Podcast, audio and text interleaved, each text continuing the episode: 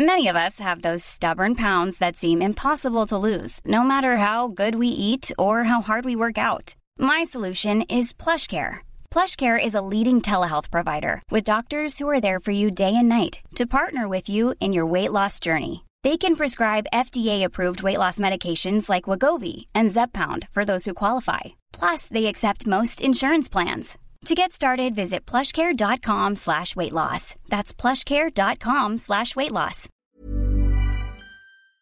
This episode of Ladies Who Punt is brought to you by Inglis.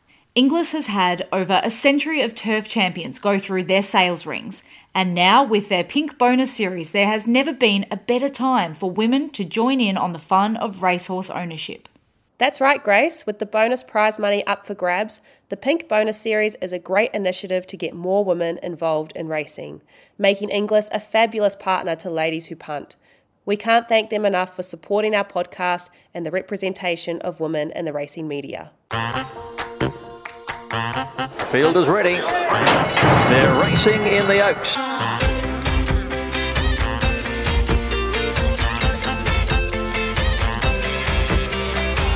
Hello and welcome back to another episode of Ladies Who Punt. We are the podcast that aims to decode the sport of horse racing one topic at a time. My name is Fiona Blair and with me today is Grace Ramage. Grace, surprise episode for our listeners because we said last week we weren't going to do a Derby Day episode and here we are. Here we are because it's Derby Day. And when we looked at the fields and we thought, yes, it's a crazy manic week uh, for everybody, uh, especially with myself and plenty of records and things going on. Um, but it's Derby Day and our LWP followers and community need to be able to be well equipped with all the information that they need for Derby Day. Three Group Ones this Saturday, the first week of the Melbourne Cup Carnival, the first race meeting of the Melbourne Cup Carnival, and it is just going to be absolutely outstanding. I can't wait to be on course across the four the four days of the carnival. But Derby Day is always the best because you roll in and you're so excited about, you know, the anticipation is still there, and it's um not only is it outstanding racing, every single race being a stakes race, but you've also just got that feeling of, all right, well, we've still got the Melbourne Cup barrier draw and final field to be announced later today, and then we've still got Cup Day. And this final day of the carnival, now the Champions Stakes Sprint and Mile that they've got on that final Saturday is just an, an amazing crescendo. So uh, Derby Day is the where it's all bubbling and you're super excited, and yeah, it's going to be a great day. And you're nice and fresh. Start of the very big week that is Cup Week at Flemington. Well, there's three Group Ones on the card, Grace. So in this week's episode, we will be checking out each of those Group Ones. But before we get into that, let's rewind back to last Saturday, where I want to know how what was going on when Mr. B crossed the line in the Cox Plate for you, Grace. Where were you? Who were you with? What was it like? Well, it was a great race, wasn't it? Um, going in, we knew that it was going to be a great race. You know, when we did our preview show, we couldn't like there were so many horses that we were saying they deserve to win, they can win, they're absolutely flying. Like it really was a clash of the titans of inform horses.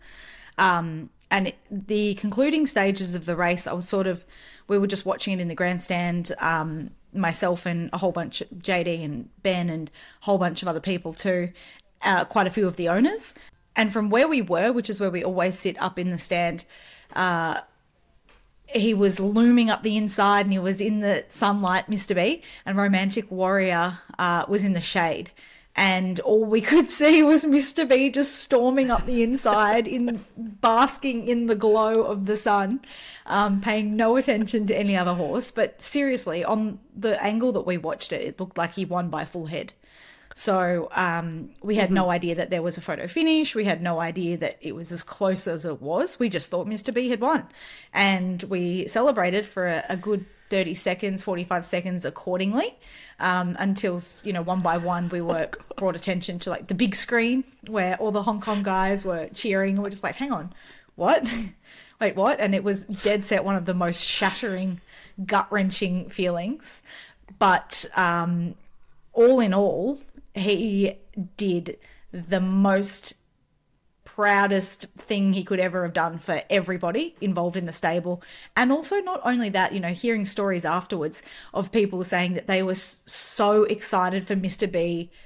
Everyone thought he won. Like that, the only time I've seen him not win is the photo finish. Every other replay, every other angle, he's won. You know, everyone was so excited for Mr. B to have won. So he really is the people's horse. Um, and he's done everybody so proud. However, Romantic Warrior, he was definitely the one to beat, in my opinion. And for him to have won a Cox Plate, absolutely amazing. Like he's so deserving of that. He's an absolute champion. And one more thing on the Cox Plate fee, I've watched the replay a million times and I've looked at some of the racing photos, which is really cool. From Mr. B and Romantic Warrior on the line, all the way back to Militarize. Uh, so I think there's eight horses in that tight group. It only spanned a couple of lengths. There's 30 Group One wins represented in that photo. So it was just a great race. It was it was amazing, and we're so proud of Mr. B to have showed everybody what he's capable of, and hopefully he can do it next year. it was incredible. I was watching uh, from the couch. My mum was visiting over from New Zealand, and I had my husband Adrian next to me, and uh, we thought he'd won, and we went absolutely ballistic watching it on the tally. Adrian was almost in tears. Mum could, was like, "What is going on?" She's not interested in racing at all. And then the slow mo went, and we were like, "Oh no!" And then the photo mm-hmm. came up, and oh, it was absolute devastation. I got, I was so upset my mum's like, mm. you shouldn't be watching this if this is if this is how much of a toll it takes on you. I can't believe it. You shouldn't be watching this. This isn't good for you. And I was like, Mum, this is what he He's like, he did a good job. He he got second. And I was like, Mum, that's not how racing works. there's no silver medal. Oh, no, there's no silver um, medal. So there's it not. was, it was, it's no silver medal, but you know, he was incredible. And I think, you know, your sentiments are right. So proud of what he did. And I know that the racing public in Australia is as a as a whole incredibly proud of him to be, mm-hmm. you know, the local horse that that very nearly beat out the international. But incredible yep. race, incredible race, and let's hope we see Mr. B lighting up again next year, uh, all going to plan. The other horse we have to talk about, Grace, is uh, Imperatriz, who is very quickly starting to be referred to as the black caviar of our generation. Not undefeated like black caviar, mm-hmm. but mm-hmm. Uh, an incredibly talented mare we have on our hands. Yeah, she is an absolute superstar. She is a world class sprinter. She has to be. Um, can't wait to see her on that final day of the Melbourne Cup Carnival again down the straight because she's sort of been um, you know, she's had quite a few starts now at the Valley, especially last Saturday in the Group 1 Manikato Stakes. It was definitely a case of, you know, other contenders saying, mm, no, we're not going to run against you, so we're going to find other options. So she's scaring them away, but she won't in the final day of the carnival, on the final day of the carnival in the champion sprint. So that'll be a high quality field, and we'll get to see her um, you know, have to take on some more competition, but I've no doubt that she's still the one to beat and she's still going to most likely beat them because, yeah, she's just like freakish what she's doing. She's not even hardly being asked over the concluding stages. She's just toweling her opposition up at this stage. So yeah, the world is her oyster, and I'm super excited to see like where she continues to progress to. So last week we had our Cox Plate tipping comp, and I have to say I've been a little bit uh, busy in the last week, so I haven't been able to get up the winner on our social media accounts. But I've just gone through the spreadsheet and calculated everybody's scores, and so I can confirm that our winner is Jane Wood, who managed to pick the winner of all four legs. Got the quaddy, and I checked to make sure it wasn't just all favourites, and she managed to. They, and they weren't, and she managed to get the perfect score, Grace. How good is that? That is absolutely amazing. Well done, Jane. That is incredible because um, you know, Archer and Archer winning the last race, he had a chance, but for me, that race was way too hard. Like it was, there was plenty of different, um, you know, form lines and plenty of nice three year olds that were lining up. So for Jane to have identified him as the winner and the other three legs as well, uh, that's amazing. Incredible. On Cox Plate Day. Mm-hmm. Doesn't get much better than that. I know doesn't get much better than that. I hope she had the quaddy uh, in, in her betting account too. mm-hmm. Would have been mm-hmm. very good. Um, so Jane wins the $50 cash prize this week. And if you are keen to play along in our tipping comp, which has been incredibly popular with our members, all you have to do is sign up to our Ladies Who Punt members community. You can find a link to that in the show notes. The last thing we have to chat about, Grace, before we get into the three group ones, is our next race day meetup, which uh, we put a vote up on our Ladies Who Punt Social Club Facebook group as to which meeting uh, people would most likely want to go to in November. And the clear favourite was Friday, the 24th of November at the Valley. So, a Friday night lights meeting. It's not a particularly high class race card, but I think it's going to be a lot of fun we can uh, just catch up, enjoy the races. And our last one at the Valley was for Moir Stakes Night, and that was so much fun. Just the, the Friday night atmosphere at the Valley is just awesome. So uh, we will be putting that in our newsletter this week with an RSVP. So if you are keen to catch up, uh, that's going to be our next race day meetup. Fee, for anyone who hasn't yet heard of our new Ladies Who Punt Members Club, there is so much on offer, launched only in the past month, of course. Um, amazing benefits. My personal favourite, our brand new, exciting tipping competition. Yes, Grace, the tipping comp has been so popular with a $50 cash prize every week, but there's so much more on offer for our members. Mm-hmm. You get our exclusive members newsletter each and every Friday, which has extra tips from you, which have been going very well in the last few weeks, as well as my form indicators for the Group 1 races. We offer ad free episodes of the podcast, so you can get everything straight to your ears without the ads. And we also offer free merch to people that sign up to our members club. So you can either sign up monthly for $15 or annually for 180. Lots of fun to be had. Can't wait to have you on board. Yeah, and it's just a great chance for people to also show their support to what we're trying to achieve in Ladies Who Punt.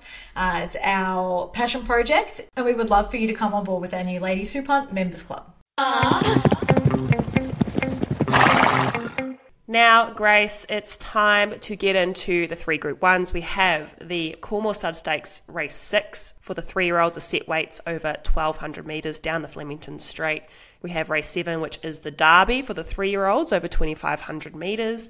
And then race eight is the Empire Rose for the fillies and mares over the mile, which is a weight for age contest. So, plenty of nice races on Derby Day. It is, I'm sure most of our listeners are aware of this, but it's considered one of the best days, if not the best day of racing on the calendar in Australia, mm-hmm. isn't it, Grace? Absolutely. It's, um, this this race day, Derby Day, is the one that's got every race on the card is a stakes race and is a, a, a, great race in itself, a target race. You know, this whole time, this whole spring carnival, we've been talking on LWP about the lead ups and horses that are progressing towards their grand finals and are, you know, following certain pathways. This is it. This is the grand final day, as was the Cox Plate last Saturday, as will be the Melbourne Cup on Tuesday. Um, so it is the peak of the spring carnival, the, the the Derby Day kicking off the Melbourne Cup week, and it used to be four Group Ones on this day. So traditionally, there's always been a ten race card for Group Ones. The Group One only in the last couple of years that they have moved from Derby Day was the Cantala, which was a 1600 meter handicap. Um, but they took it off Derby Day and repurposed it as a weight for age mile on the final day so that they could bolster that final day and make that a three group one uh, final day. So that's why we've only got the three group ones on Derby Day now and a nine race card. Um, but it means that we also have a three group one final day. And that has, for me, been an unbelievable decision because you've got all the Cox Plate horses and Imperatriz and all the Manikato horses now having another grand final um, target race on the final day. So you get to see all of them again. In the past, Cox Plate horses after the Cox Plate would just go to the paddock. That was sort of it for them. Um, mm. But now we get to see them all again, which is so exciting. And the other thing about Derby Day is if you didn't know and if you are planning on attending, you have to wear black and white because that is the traditional, um, any Derby anywhere is black and white. Well, you don't have to do it, but that's the recommended dress code. So there'll be plenty of black and white and variations of that this Saturday. Okay, let's start with the Coolmore Stud Stakes Group one for three for the three year olds over twelve hundred meters. Before we get into the market and the field, I just wanted to highlight how much of a stallion making race this race is. Grace, off the top of your head, who are some of the stallions that you know have come through the Coolmore and then gone on to stud careers? Home Affairs two years ago, uh, Brazen Beau, mm-hmm. uh, um or Sunlight and In Secret were the recent fillies to have won. but um, Chris Waller has had five of the last 10. Um, he's had five of the last 10 Coolmore Stud Stakes winners, and I cannot think of them off the top of my head right now, but I swear most of them were stallions. you tell me, Fee. All I can think of Let is me go um, through. in- yeah, I'll, I'll, yeah, you pu- go. I'll pull up the list from my quick Google. Zoustar's one, Merchant Navy, Flying yes, Artie, both obvious. Sepoy, Yes, Star Witness. Yes. Mm-hmm. They're probably the most well-known recent within the last 20 years. Um, so yeah, an incredible honors roll on the in this race, and it is a race that is targeted by buyers and syndicators who are keen to make a stallion. Um, I'm thinking of James Harron Bloodstock, who has two runners in this race. So I also thought we would take a look at the sale mail for this race because good idea. we talked about sale mail a couple of weeks ago, um, and it's by BreedNet. It's an incredibly interesting resource. And what they do is they go through the fields of, I think, basically every race in Australia and New Zealand, and they will tell you the field in the field what each horse was purchased for. So. In these types of races, the big stallion making races, we see those really high priced yearlings that have been bought purely for their pedigree and, and obviously on their type, hoping that they will make it to races like this. So, for the Coolmore Stud Stakes, the most expensive purchase on the list. Uh, can I guess? Oh, go for it. I'm going to say number three, Don Corleone. No, not number three. Oh, he was damn it. six hundred fifty thousand. Top Okay, pick tell me who was the most expensive. was number eight, Snapback. Eight hundred and twenty-five thousand from the Gold Coast Yearling sale. The horse Mm-hmm. with the lowest price tag in the race is number ten. I am unstoppable, trained by Wow. Lloyd Kennewell and like Lucy Yo- Yeomans, who we had on the podcast just a few months ago. So, and also how exciting if Lucy can get a Group One win on Oh my God, Saturday, and Lloyd of course as well, but mostly Lucy.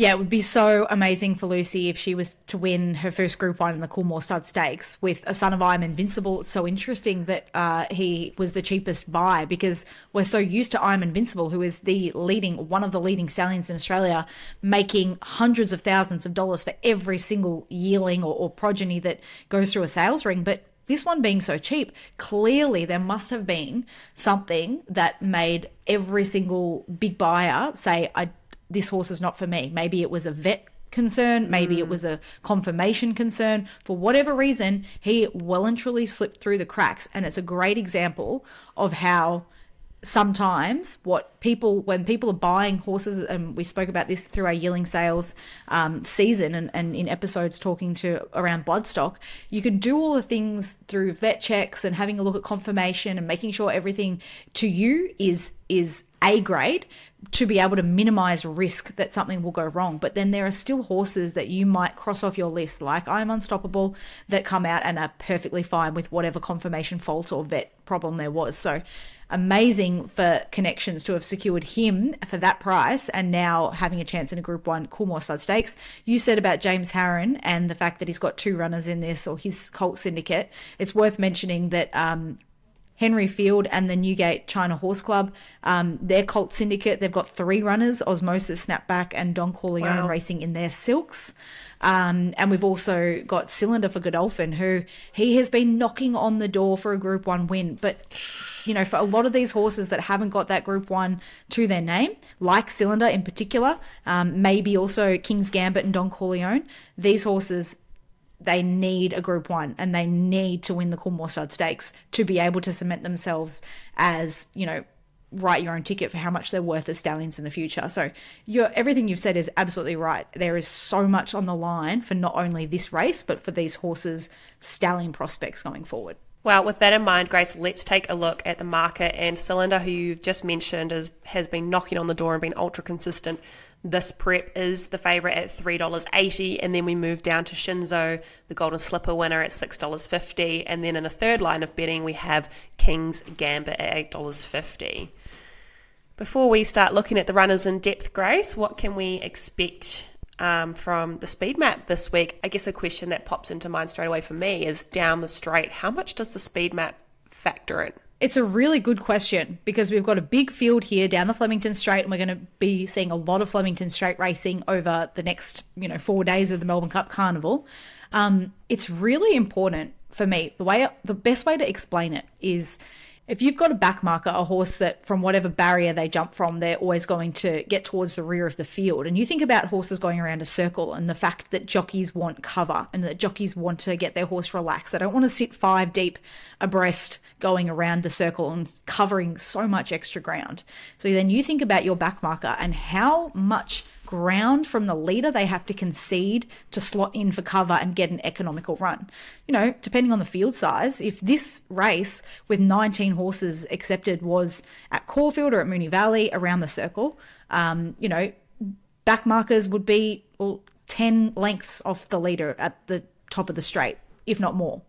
However, when you're talking about the straight track, it is the absolute perfect setup for back markers because they don't have to worry about going so far back to to to get cover and get an economical run. They can literally jump, land, and be comfy, and sometimes they're only two lengths off the leader.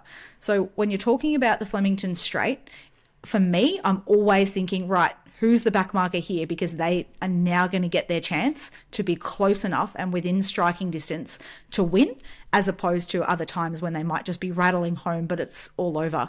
So uh, that is when I'm looking at the speed map, there's obviously always going to be horses that want to put want to race on speed and are going to be facing the breeze. It could be five or six of them. Um, but for the back markers, it's so important. It's a massive advantage, Flemington Straight Racing, for back markers because they don't have to get so far back. Okay, so how is it shaping up in the Coolmore Stud Stakes? Who's going to be going sort of forward, I guess, or like who's going to be taking up the, the lead or wanting to set the tempo? Two main horses for mine that are going to be uh, up there and sort of making the running and have all the horses sort of falling into place behind them or, or, off them. The first of those is drawn low in Salui from barrier number five. So you're probably going to have the likes of King's Gambit, Don Corleone, um, maybe even Stepardi, uh, Shinzo, sort of trying to find a spot lining up behind or around Salui. And then the other one drawn wide that I think is going to probably go forward and, you know, be facing the breeze is Butch Cassidy from barrier 19. And that's the sort of line out wider that you can have V8, um, maybe I'm Unstoppable, Stretton Angel, those sort of horses, uh, trying to find a spot around or behind him. So they're sort of the two main speed horses, but obviously when you're racing in a straight line, there's going to be others that are facing the breeze as well. But in terms of the way the race is going to be run, because it's a Coolmore Stud Stakes, I don't think they're going to, and there's so much intent and there's so much on the line, I don't think they're going to sit up and sprint home. I think um, that jockeys will be certainly, you know, getting getting their mount up and going um, from about the 800 meter mark to be really giving their all over the concluding stages. So I think it's going to be a hot contest. Um, every horse should get their chance. Yeah, and the, I guess the other important thing to talk about in terms of straight racing is is the barriers. So how you know like in when we're going around a bend the barriers can play a huge role for those who are wide and wanting to go forward from the Coolmore stud stakes like Butch Cassidy is it less of a problem if you draw a wide barrier doing running down the straight at Flemington? Yeah, 100%. Wide barriers um, don't really matter down the straight. It's just more about where the speed is. Like often, and to be honest, there's no there's no rule when it comes to how races are best run down the straight. There used to be sort of a a um, a pattern where wide draws were really good, but it's the last year or so, it's been really um, chopping and changing. But you do want to make sure because horses can, the field can split as well. That's another thing. Like you can have one going down mm. um, the the rail side and one going down the grandstand side. You want to be in the right group. Like you you don't want to be detached from the leader. So you just want to have, I suppose, the speed around you so that you are within the right race within the race, if that makes sense. So, um, barriers in terms of what number you draw isn't too much of a concern at all. Horses can win from any barrier along the straight, but you do want to be where the main race is going to be racing. Okay, so Let's talk about the horses themselves now, Grace. Who would you like to talk about first? Well, let's talk about Shinzo and also Cylinder because these are the two horses, saddlecloth number one and two, highest rated horses in the field for the three year olds, that have both come through the absolute A form line, which was the Everest last start. So they took on the best of the best sprinters in Australia in the Everest as three year olds, uh, where they, under the weight for age conditions, got the lightweight. The Everest this year was a relatively cruisy, slowly run race and a real dash home. Um, by Everest standards, it was not uh, a fast run, genuine pace. Therefore, if you go back and watch the race, the horses that sort of settled towards the top of the field, so those in the first half, were definitely best suited as opposed to those towards the rear.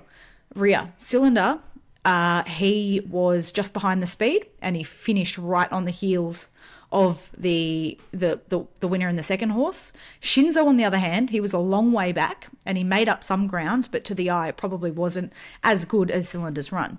But to me, there wasn't really that much between those two colts in that race. If you swapped their positions in run, I think that you probably swapped their results. The key for me about these two horses, Shinzo and Cylinder, two things. Firstly, Cylinder has been in everything. Like he has, he won his first race um, for the campaign back at Caulfield in August. So he's had four really big runs. Obviously, he was third up in the Golden Rose, which he was only narrowly beaten by Militarize. That was a grand final for him. Then he went again in the Everest, another grand final for him. Now he comes back down to Melbourne for a Coolmore Stud Stakes. I don't think we're going to see Cylinder go to the next level. He's already shown us what he's capable of this preparation. That's his mark, and it's a bloody good mark. There's no doubt about that. But can Shinzo improve more than him? For me, yes. Shinzo's only had two starts this preparation. He went first up in the Golden Rose, where he was good, but considering he was first up 1400 meters in a Golden Rose, like another stallion making race, he was then in that Everest where he was towards the rear of the field and sort of dashed up and wasn't really given a great chance in running, given that the way the race was run. Now he's third up in a Coolmore Stud Stakes ready to peak. James McDonald on Barrier 4 is fine. The key is that he is the backmarker of the field that I'm now like, yes, you get your chance because you don't have to be lengths and lengths and lengths behind Cylinder here. You can basically be two lengths off him. You know, they're going to be a different size of the track. Cylinder's drawn 14 and Shinzo's drawn 4. But instead of being, um, you know, having to find your formation, get cover, be so far back, Shinzo can just be right on the heels or, or three pairs back, blending in somewhere and within striking distance. So, of those two at the top of betting, no doubt they bring the best form lines. For me, it's all about Shinzo. I think both of these horses are confusing me, and that's, you know, for the points that you've raised. Cylinder, rock hard fit. Has he come to the end of his prep? You know, that was a great run on the Everest. He's been running so well all preparation, and now he's fifth up. They're taking the blinkers off. Like, you're right. Can he improve much off what he's done? But then Shinzo, I was with Shinzo in the Golden Slipper and was so happy to see him win. I think he's a really interesting, sort of quirky horse, and I really love watching him run. But I'm not convinced he's done enough to make me confident this prep. Um, you know, leading into the Golden Slipper, he was running second or first into into that race and was really firing. This time, he's been running sort of midfield, and yeah, he's not had the best luck, but I just feel like I'm not seeing the class that I saw last preparation. And this whole prep has been a little bit funny. Like he's raced and then he's had a trial and then he's raced again. And I've just seen Grace that he now also has synthetic hoof filler going in for the first time. And to me, like, I'm not going to pretend I'm an expert on feet, but that is like to me saying something's not quite right here. Um, things haven't quite gone to plan or there's been something along the way that's been a little bit of a hiccup maybe in this preparation. And yeah, I'm just not as confident this time as I was with him going into the golden slipper. Yep. Yeah, that they're all fair points, definitely. But the way that you're interpreting it is different to the way that I am. I love those jump outs. Yeah. I love that they said we're going to go mm-hmm. 1st up Golden Rose. We've already won. We've already won the Golden Slipper. We don't need to win a Golden Rose. Like we're going to go first up Golden Rose. We're going to go to the Everest. And then we're going to be peaking third up for the Coolmore Stud Stakes, which if you win a Golden Slipper as a 1200 meter horse, then you win a Coolmore Stud Stakes. Um, you know, Coolmore and Chris Waller did it with Home Affairs, uh, winning the Coolmore two years ago, coming out of the Everest. So they know the exact pathway, the exact program that these mm. three year old colts need to go from an Everest back down to Melbourne for a Coolmore Stud Stakes. I agree that he hasn't, um, he's not screaming, I'm the winner of the Coolmore this preparation but I just have so much faith in what this horse did in the Golden Slipper. At only his fourth start to suggest that we have mm, not seen true. the best of him yet this preparation. Like he's for me, he's going to go to his peak on Saturday, and that peak is good enough to win, and I think will win. That's the other thing about the Coolmore is you'll probably hear me a few times talking about it. I'm looking for a horse that's going to go to the career peak or or prep peak this race. As we were looking with the Cox Plate, you want a horse that's going to keep on progressing to hit their new peak. Mr. Brightside hit his new peak in the Cox Plate.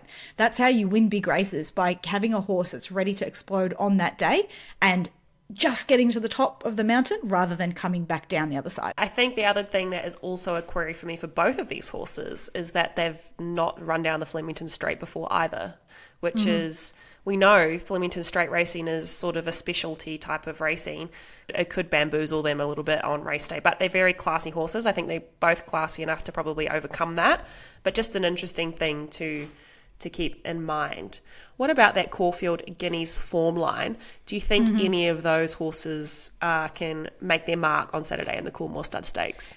so interesting that we've got three horses that all ran really well in the Caulfield Guineas, 1600 meters three weeks ago, now dropping back to a Coolmore Stud Stakes over 1200 meters up the straight. Uh, it's been done before. However, what about this group of horses?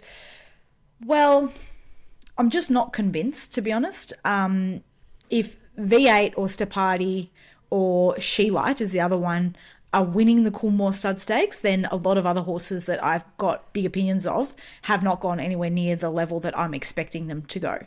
Um, probably of those three, the one that's probably still got the most X factor and the most um, ability to continue to surprise is Steparty because he went into the Caulfield Guineas unbeaten you cannot knock his 1200 meter runs. Like he's all class, all upside, showing that he's got so much, um, you know, excitement factor left in him about what he could possibly do. So he probably wouldn't surprise of those three because we might step back and go, whoa, this horse is an absolute rocket.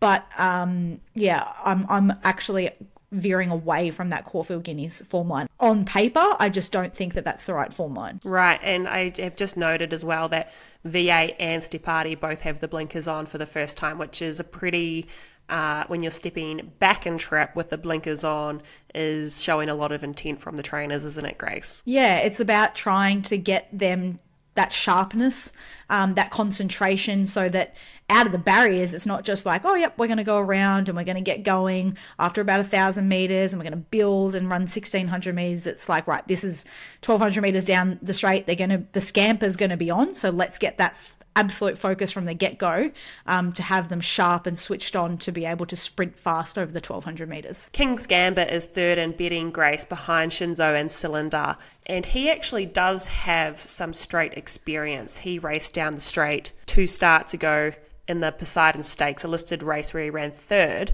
And I thought over raced a little bit in the early stages, so I think that may have affected uh, his finishing position. So he's had that experience, he's had a look, He comes back down for the Coolmore Stud Stakes after a win in the Group 2 Roman Consul. What did you make of that win last start? I thought maybe he had quite an easy run coming up the inside rail. What was your interpretation of that race? My interpretation of that race is that that was a monster win and that this horse has got okay. so much ability. He has got he is so sharp. So um, he has got an, an, an electric turn of foot. Like he can quicken so like he's going to win 200 meter contests all day every day like this horse is just very very fast he can sprint fast he can let down quickly um, and he's got tons and tons of sprinting ability. However what he does not have is great mental fortitude because he has so many quirks and he always has. So this horse they, they've done a great job peter and paul snowden the trainers of king's gambit to get him to a point where he's winning because um, he won on debut at caulfield in unbelievable time. Everyone's saying well this is this could be the new black caviar. This horse is um, this young two-year-old on debut looks like anything. Um, but then in two starts in sydney leading into a golden slipper he had melted in the mounting yard just completely thrown all of his um, ability to, you know, win the race prior to the race because he just completely melted down, got hot, wasn't concentrating. And then he gets to a golden slipper where he sits off a fast tempo, which suits him. He doesn't get keen. Fierce, hard going horses, technically, theoretically, um, when they're on a fast tempo, they get to relax because they're not having to fight. They're not saying, hey, you're going too slow. I want to get going. They're already going. So they can relax and they can finish off better. That's what we saw from him in the golden slipper last autumn, where he finished third behind Shinzo and Cylinder. So um, that was a great run from that horse. Now, first up down the straight this time. Love the preparation this horse has had leading into the Coolmore Stud Stakes, by the way, because he's seen the straight. That was obviously something they wanted to do. If you go back and watch this horse's replay, right? He was $3.40 into $2.90 um, at Flemington in the Poseidon Stakes. If you go back and watch the replay, he, out of the barriers, is drops his head, is absolutely traveling like a nice horse, just trucking on the bridle, and you're like, oh, this is all looking good. And then if you have a look, King's Gambit spots a seagull just hanging out on the track. And at that point, he absolutely loses it and he starts like reefing his head around and just freaks out because of the seagull. and from there, he starts over racing terribly, and it all just goes pear shaped for him. He runs third uh, to Archo Nacho on that occasion. I, and it's funny. I only witnessed, I only spotted that when I watched the replay a few times. So then he goes back up to Sydney and he has a really good jump out, and then he wins the Roman Consul Stakes by sitting off a slow tempo up the inside and being able to finish off really well. So that was the massive indicator that, right, this horse is learning what it's all about. Every time he goes around, he's becoming more and more mature, more and more professional. Um, and then we see that he had a jump out alongside Shinzo and a couple of other horses at Flemington to see the straight again last week. And again, he's just cruising in behind them and he's finishing off strongly. So if he doesn't melt down in the mounting yard, if the race day doesn't the experience doesn't become too much for him. And if he doesn't spot any seagulls, there's no seagulls.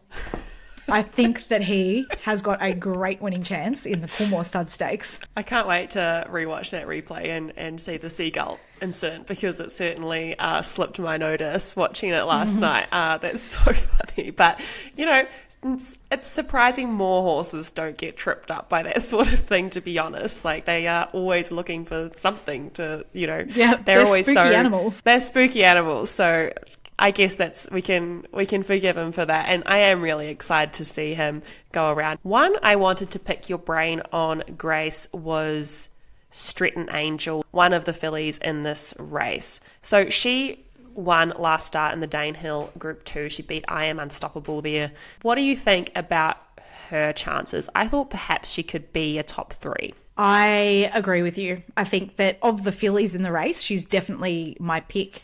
Um, and the reason for my thinking here is that she's only had four starts, Stretton Angel. She's had two starts this preparation and two starts last preparation as a two year old. And back when she had her first two starts, she showed heaps and heaps of ability. She was always um, out the back and rocketing home when on those race shapes she probably wasn't entitled to be going so close. So she's always shown that she's got that X factor. She's got that really good turn of foot and that sprint on her. And then her two runs back this campaign have been really good. She was great in the Capton Teebs first up of a fast tempo, got just a, maybe a tiny bit tired in the last um, you know, 200 meters on the clock, but still narrowly beaten there. And then she comes and beats I Am Unstoppable and the boys in the Danehill Stakes um, last start as well. And her last 200 there was great. Definitely a horse that I think hits their peak in the Coolmore Stud Stakes, and we just don't know how good she is yet. So I think that of the fillies, she's the one that I want to be with, and wouldn't be surprised to see her finish first four for sure. Grace, how are you positioned for this race? Is this a popcorn race for you, or are you looking at supporting a, a horse in this what is what is your thinking here? Yep, my thinking is that I'm definitely going to be betting, and I definitely want to be with the horse that is going to be um, peaking, having their career peak, prep peak here on Saturday. So the ones that I'm siding with is Shinzo, King's Gambit, Stretton Angel, something each way, and another horse that we haven't spoken about yet called Arkansas Kid because he is one that we have not seen the best of him yet this preparation, but we will on Saturday. Whether that best is good enough, mm, still don't really know, but he's got form around Shinzo and Cylinder last preparation, um, and he's, ha- he's had plenty of setbacks this campaign. I think we see him go to his best level this Saturday, and, and that could certainly be uh, a top three finish. So they're the they're the ones that I want to be with, and I'm sort of against Cylinder, which might come back to be a stupid thing to say, just because he's had so many peaks already this campaign. Like he's definitely a class horse. He deserves to be right at the top of the market, but I just think others that are already going close to his mark will now go to a new mark. I guess with cylinder, like I struggle with horses who have the opportunity and it doesn't come through. Do you know what I mean? Like Yep. Yep. it makes me question it makes me question whether they can get the job done, I guess. Um, and of course, like if everything goes perfectly for him, I'm sure he could. But like, will he? Is the thing with Cylinder. I really like all of those horses you mentioned. I think I, after your chat about King's Gambit, I reckon I might follow him this time.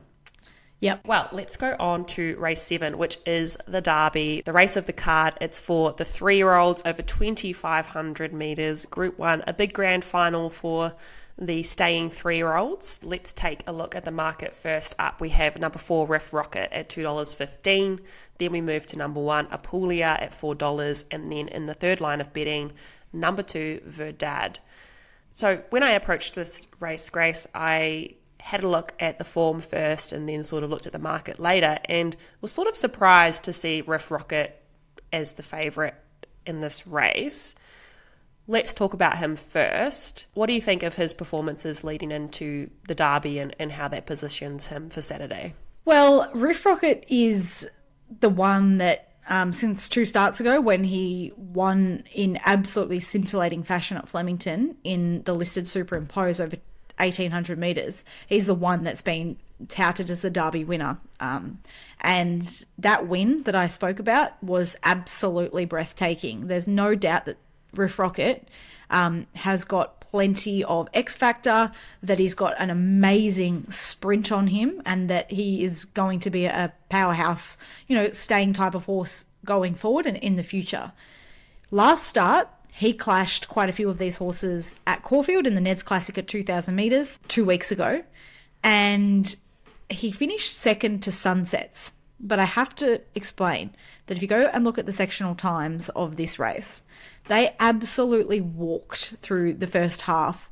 And this was just a sprint home. So the fact that it was over 2,000 meters, like it wasn't really a race, it was just a sprint home. Sunset sat outside the leader on that occasion, up on speed. Riff Rocket was in behind, but it was just a case of who's got the best turn of foot, who's got the best sprint on them.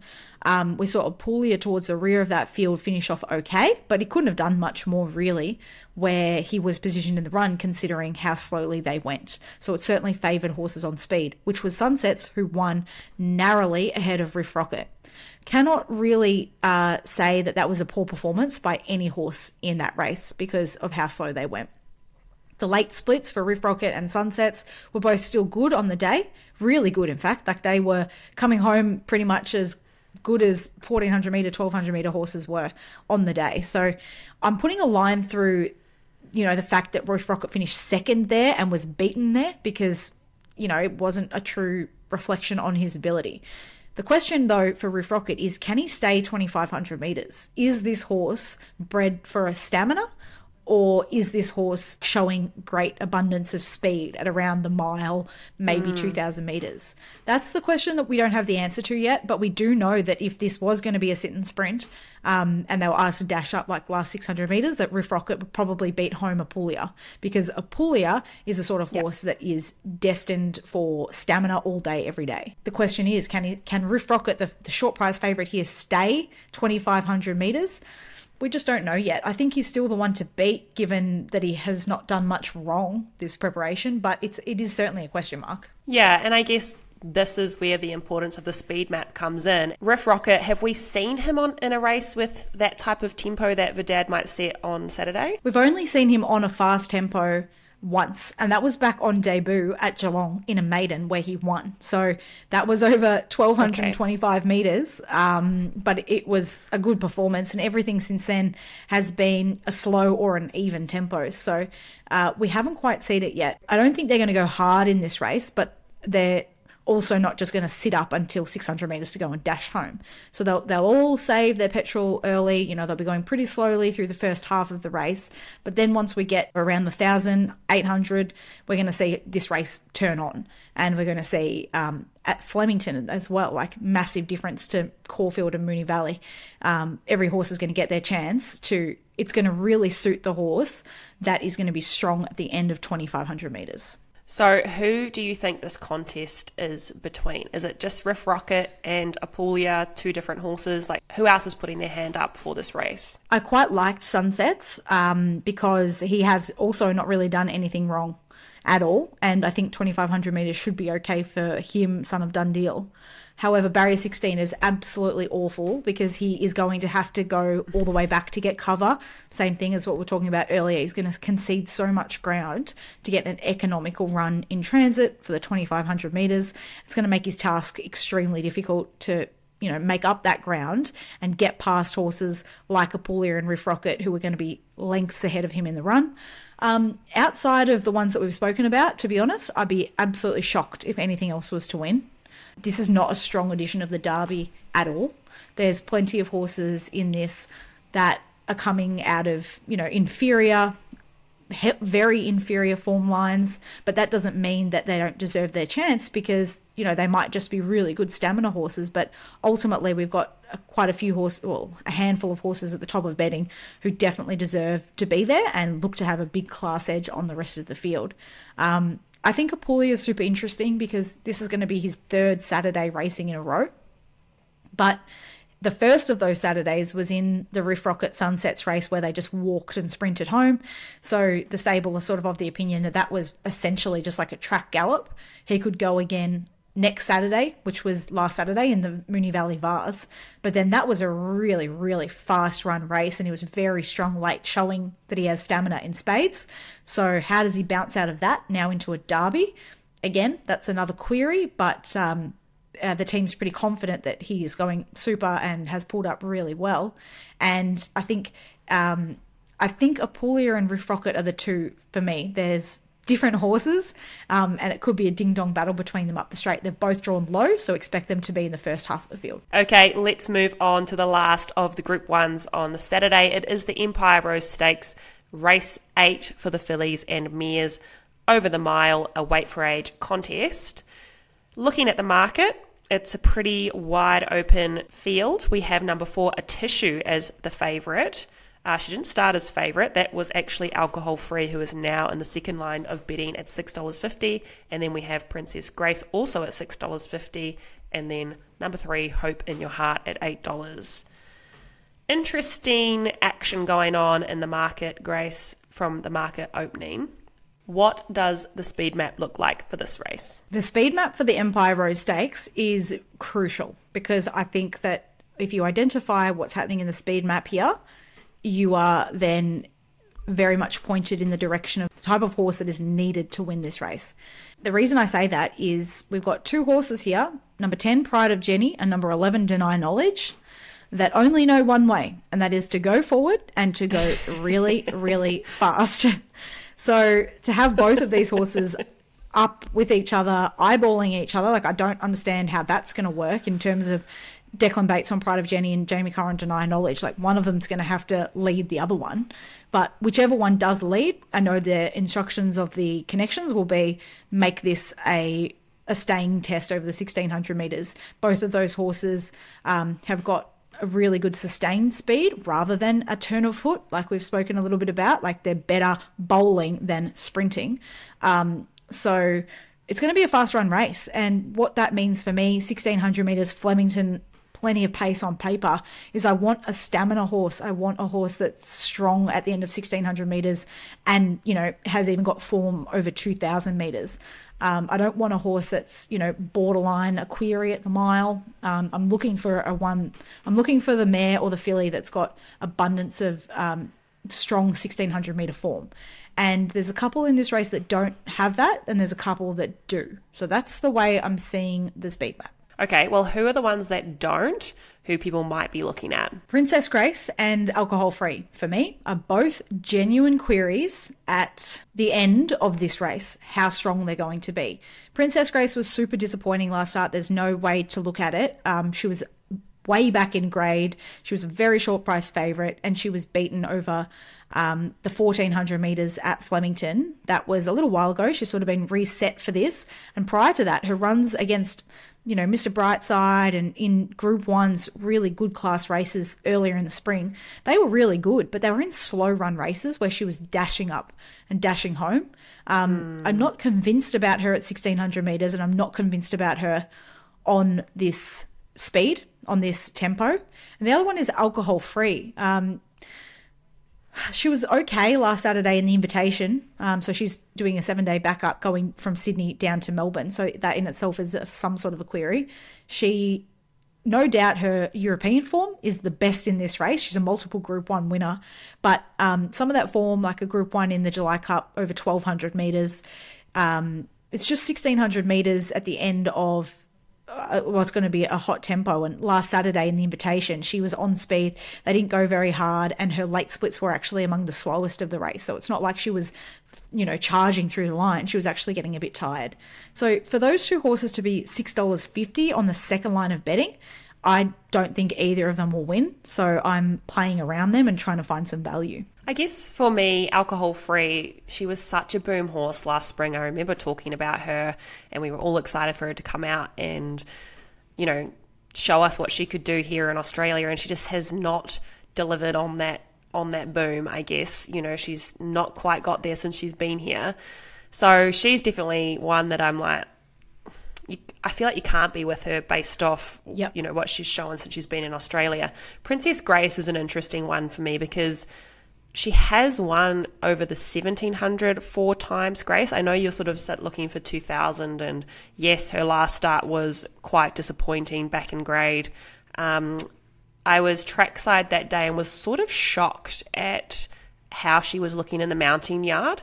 She looked her coat looked a bit dry. It wasn't, you know, coming through. For a horse that was fourth up, I was really expecting her physically to look in peak condition. Mm-hmm. I wouldn't be surprised, you know, I don't think she was at her physical best that day. So I'm not surprised to see a gap in runs uh, from that race. But what that does make me think is has she taken that physical improvement from that race? You know, having a few quiet weeks, you know, it's a little bit later in the season now. Her coach should be coming through a lot better um, towards the end of spring maybe she's made that improvement. I'm really interested to see what she looks like in the mounting yard. But I do echo your sentiments like where she's been performing is when the, the pace has been slow early. I'd probably prefer her over alcohol free though, I have to say at this point. Mm. Now, yep. I guess the next thing to, to talk about is who are the horses that do match your form profile of being successful over, you know, the 2000, having that more staying profile? It's Atishu. Woohoo! I think that she's going to win this race. I think it's two horses, really. Well, there's actually three, maybe four, but mainly it's number four, Atishu. And the second one that I like is Hope in Your Heart, number three. Um, Atishu is the $6 favorite, Hope in Your Heart at $8. Um, and then you've also got number six, Foxy Frida, and number seven, Renaissance Woman at $31 and $26 that I think are going to be really well suited by the way that this race is run. The reason for that is that all of these horses are at their best at 2000, well, very strong at the end of a strong run 16 and can run a strong 2000 meters. And also, they're all back markers. And for me, that's where I want my horse to be. I don't want Wishlaw Lass who's going to be chasing this hot speed. I don't want um, you know anything that's going to be working to get across and then having to to settle in behind deny knowledge and pride of jenni and get tired late. I'm looking for those horses that are going to be midfield or worse that are going to balance up and use the entire flemington straight to um, you know finish off really strongly and show that they've got plenty of stamina. So Atishu, she won the matriarch over 2000 meters this time last year uh, which is on the final day of the carnival. She's been set for this race. She's fourth up. She gets james mcdonald barrier eight. Perfect blend in midfield or worse. Uh, she's the one for me. Hope in your heart cannot knock everything she's done. She's raced in seven Group Ones and raced really well, yet to win one, so she's totally deserving. Barrier one would have been a concern had it, they been walking up front here, but um, that she'll get a really soft run in transit and pick a path through and be strong late. And then we know Foxy Frida, um, you know, she's a high class 2000 meter horse. She, similar sort of situation for a, as Atishu. She'll get back and be finishing off strongly. And Renaissance Woman is, um, you know, she was very good in in Oaks and and on the way through. I think she's another stamina horse that might be able to bob up at a price here as well. So they're the ones that I'm sort of looking at. Um, in terms of the two uh, leaders, Pride of Jenni has been $26 into 19 and Deny Knowledge is $61 out to $67. Out of those two, Deny Knowledge, if you actually go back and have a look at what she did against Alligator Blood last start, she led Alligator Blood by lengths. And like that's a pretty tough task to do. But she went so hard in that race and yeah she got tired late but she didn't bomb out she still finished midfield like she beat home a heap of good quality horses. So you know of those two leaders i think deny knowledge is a ridiculous price. Look i don't think she's going to finish top three but they're gonna they know what she needs to do to bring out her best and she can still be competitive in this race. Let's not forget she's also won over 2200 meters. So there's some sort yeah. of like staying well not staying but you know like she she gets out over a, a, bit of a trip. Last start versus alligator blood that was over 2000 meters and she only finished midfield. Like she didn't bomb out. So you're 100% right. Um, of those two on speed horses i think deny knowledge is going to be suited by their tactics and she might be able to make her presence felt here. It'd be a shock at the end of uh, at the end of the flemington straight to see her still in front but um, they know what they're doing with her, and she's got stamina to be able to to have the tactics implemented in her favor. The other thing I wanted to talk about with Atishu, like I I love Atishu. I would love for her to win this race. I am concerned maybe she's a little bit better on a on a softer track, Grace. And like a few of these 2000 meter horses that you you've highlighted, like that seems to be the case. They even hope in your heart, she sort of likes the soft. Foxy Frida likes the soft. The only one out of the ones you've listed that has the best record on the good is Renaissance Woman. But, you know, like Flemington is a very well maintained track, like it will be good. So do, do you think that's something we need to take into account, or do you think it's it's purely because they can get that extra distance that that's still going to put them that's going to help them overcome maybe their soft track form? I think that if this was going to be on a soft track, I'd be piling into Atishu twice as much. But it's she's a superior wet tracker, no doubt but she's still capable on good tracks, and that's the difference. Um, you know, and same as Hope in Your Heart, superior wet tracker, but she's still capable on good tracks. Like her run in the King Charles Hope in Your Heart last start, which was on a, essentially a firm two track, was still very, very good, and her last 200 was exceptional. So they can totally still do it on good tracks while they are superior wet trackers. Who are you with in this race, or are you just watching? No, I'm I'm with Atishu, but it's definitely a first four sort of a race for me because I'm taking on two horses that are right at the top of the market. So um, I find that you know if I can land the first four here, it could pay. It could like if Atishu Renaissance Woman, um, Hope in Your Heart, and Foxy Frida, if they all lob in the first four, then I'll be celebrating. so um, yeah. I feel like it's an exotic sort of a, a, race for me, but Atishu is my main selection in the race. Yeah, I think I'm just going to go each way on Atishu, and I think you're right. Mm-hmm. It's definitely a chance for an for an exotic bit, and I have been really enjoying the trifectas the last few weeks. So, yes. but I might do a little bit more studying before I put those together. So for now, it's an each way on Atishu. Grace, we have covered some very high class races for Saturday on Derby Day. It's going to be an incredible day of racing, like you said. Every race on the card is at stakes level, which is just incredible. Now, after Saturday, our attention moves very quickly to the Melbourne Cup because we have the Melbourne Cup barrier draw on Sunday morning, and then the market will be out probably around midday, I'm assuming. And you and I will be recording some time after that, amongst all of your other media commitments, just to sort of um, give a little bit of perspective on time and how quickly this year has gone. This time last year, like today, Grace, we were recording our Melbourne Cup special last year. So, just for a little fun fact for our listeners, tomorrow mm-hmm. is Duncan's first birthday. Yay! How exciting is that? so, I know. But how fast has that year gone? Yeah. Like we incredible. were talking about, oh, after the Melbourne Cup, that's it. The, the podcast will be taking a break because I'll have a newborn baby. And now, yep. tomorrow, he's one year old. So it's absolutely flowing. I can't believe we're back at the Melbourne Cup already, but it's going to be a very big episode because we do our Melbourne Cup uh, special a little bit differently, don't we, Grace? Why don't you explain mm-hmm. how how we do do that uh, form preview. We're going to take a look at every single runner in the race. So it's a runner by runner preview for the Melbourne Cup, and we weigh up the cons and the uh, the pros and the cons for each and every one of those horses, and then ultimately find the ones that we want to or we think can win the race or finish top three. Because the Melbourne Cup, um, not only is it a great betting race, you can find plenty of chances at a price, but it's a great race for exotics as well. Finding those four, first fours, um, you know, you can have six horses in your first four and try and nail it. So uh, that's going to be the aim of our episode for the Melbourne Cup special. Yeah, and so many sweepstakes going on at workplaces around mm-hmm. the country for the Melbourne Cup. So if you have a, a workplace sweepstake and you know, you just want to know how your runner's going to go. You might not know much about them. There's so many horses to know in the Melbourne Cup. You can just tune into our episode and hear all about your runner as well as everything else. So you'll know sort of what kind of chance your horse has.